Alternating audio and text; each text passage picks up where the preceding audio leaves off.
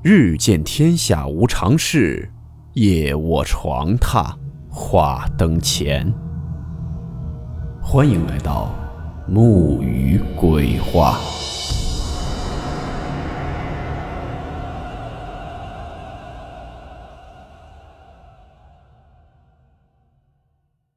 大家好，我是木鱼。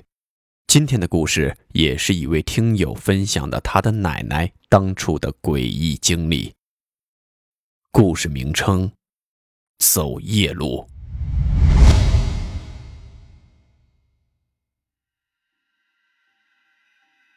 我老家是贵州的，那时候我家是住在山里的。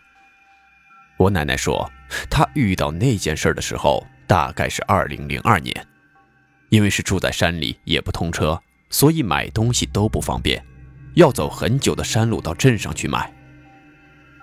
有一天，我奶奶出去买肉买米，那时候是用筐子挑着走回家的，一只筐子装肉，一只筐子装米。回去的时候已经是晚上八九点了，因为出去的时候是下午，回来的时候就有点晚了，天已经黑透了。奶奶就顶着一点微微的月光，能稍微看见点路。我奶奶以前是做计划生育的，经常要到镇上去开会。所以也经常会走夜路。那时候胆子也挺大的，就一个人走习惯了。在走回去的路两边种着稻田，会有水从稻田那里流出来，横流过路面，形成了一条小水沟。那水沟中间搭着一块石板，方便跨过去。就在奶奶快要走到一条小水沟那里的时候。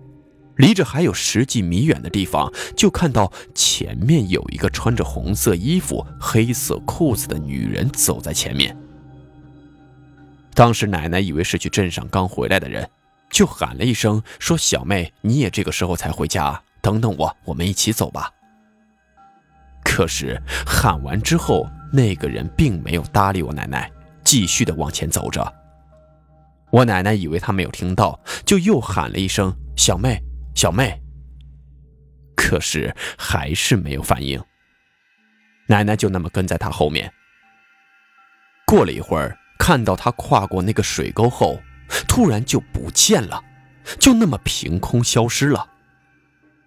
我奶奶觉得是眼花了，赶紧跟上去看，就看到石板上面有一只湿漉漉的脚印踩过去，但是人却不见了。奶奶又走了一小段路，还是没看到人。等走到一个弯道的时候，月亮被山体遮住了，路就更黑了。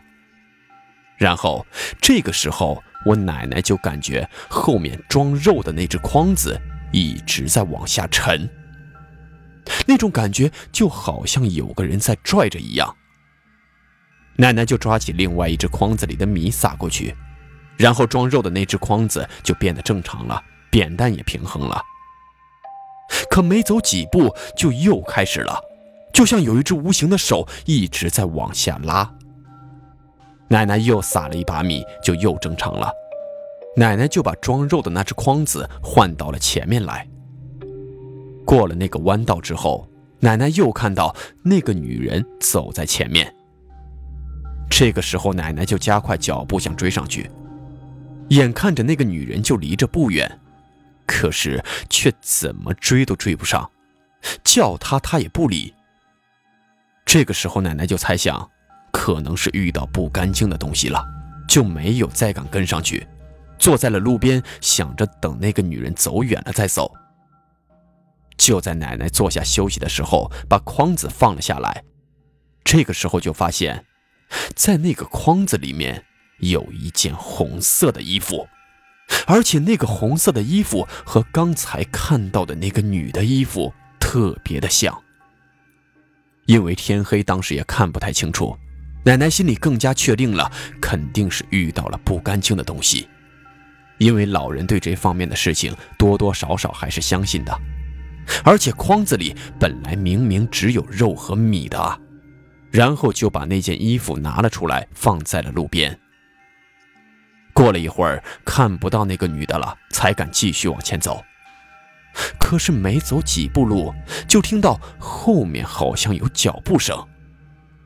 老人对这类事情也是有所了解，知道这时候是绝对不能回头的。因为有一种说法是，人身上有三把火，头顶和双肩各有一把火。一旦走夜路有奇怪的事情发生，听到有人叫你或者脚步声，绝对不能回头，因为一旦回头，肩上的火也就会跟着熄灭了。我奶奶就加快步子往前走。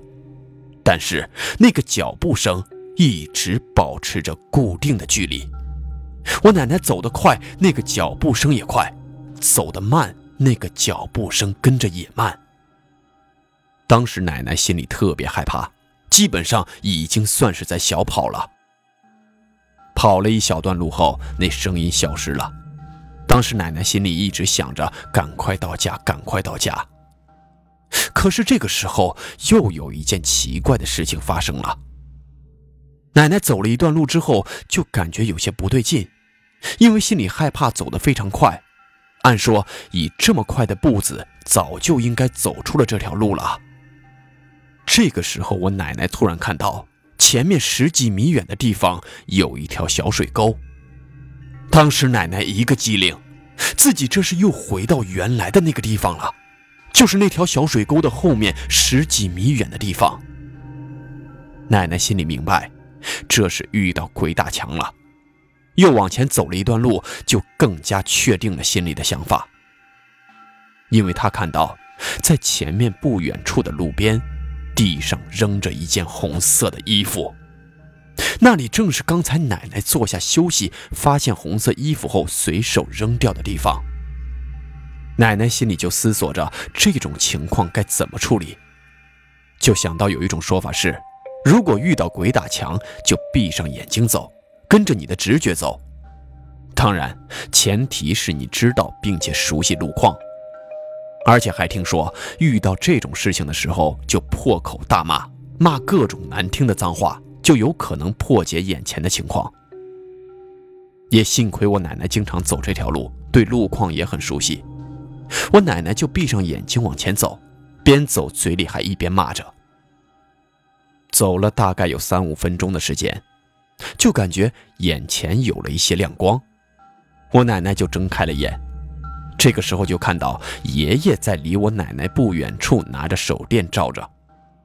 奶奶说，当时看到爷爷，心一下就放松了，才发现腿都有点发软了，就叫着我爷爷的名字往我爷爷身边去。到了爷爷身边，却看到爷爷一脸严肃，而且还带着一丝惊恐。奶奶就问我爷爷怎么了，是不是看到一个红衣服的女的？爷爷摇了摇头，没有说话，拉着我奶奶就往家走。我奶奶感觉不对劲，也没有说话，就这样跟着我爷爷一路无话回了家。到家以后，我奶奶就问爷爷。你刚才来的时候，路上有没有看到有个红衣服的女人？爷爷说没看到啊，这么晚了哪儿还有人啊？我奶奶就跟爷爷说起了这件事儿。这个时候，我奶奶才想起来刚才爷爷的表情，就问他：“你刚才是怎么了？那个表情还怪吓人的。”我爷爷说：“红衣女人我没看到，但我看到了更奇怪的事儿。”当时我爷爷看这么晚了，我奶奶还没回来，担心路上出什么事儿，就出来准备迎一迎我奶奶。在走到那片稻田的时候，我爷爷说，当时就看到我奶奶一个人挑着筐子在那儿闭着眼睛原地踏步，而且边踏步嘴里还一边骂骂咧咧的。当时爷爷都呆住了，就喊了我奶奶两声，还没什么反应。就用手电一直在那晃我的奶奶。之后我奶奶才突然睁开了眼，然后就是刚才讲过的，爷爷就带着奶奶赶快回家了。爷爷说可能是奶奶太累了，出现了幻觉、癔症了。但我奶奶知道那是为了安慰她，不让她害怕。后来才听人说，那个地方前不久刚埋了一个生病去世不久的中年女人。也是因为听到了这个消息，我爷爷奶奶之后还专门到了那里烧了一些纸钱，也算是帮自己求个平安吧。好了，听友们之前有篇故事结尾，我提到过一位三天灵应院的明太道长。各位听友，如果有需要预测事业、工作、财运、婚姻、健康、意外、官运、官司、诉讼、投资、财务、两人姻缘、感情发展、分手看复合、已婚后看感情、八字合婚、剖腹产择日、开业择日、小孩取名、成人改名、公司取名及各类易学疑难杂症等问题。皆可咨询那位三天灵应院的明太道长，一对一针对性分析指导与化解。他的微信号是幺八七二七三幺九幺八四，道度有缘人，慈悲福生无量。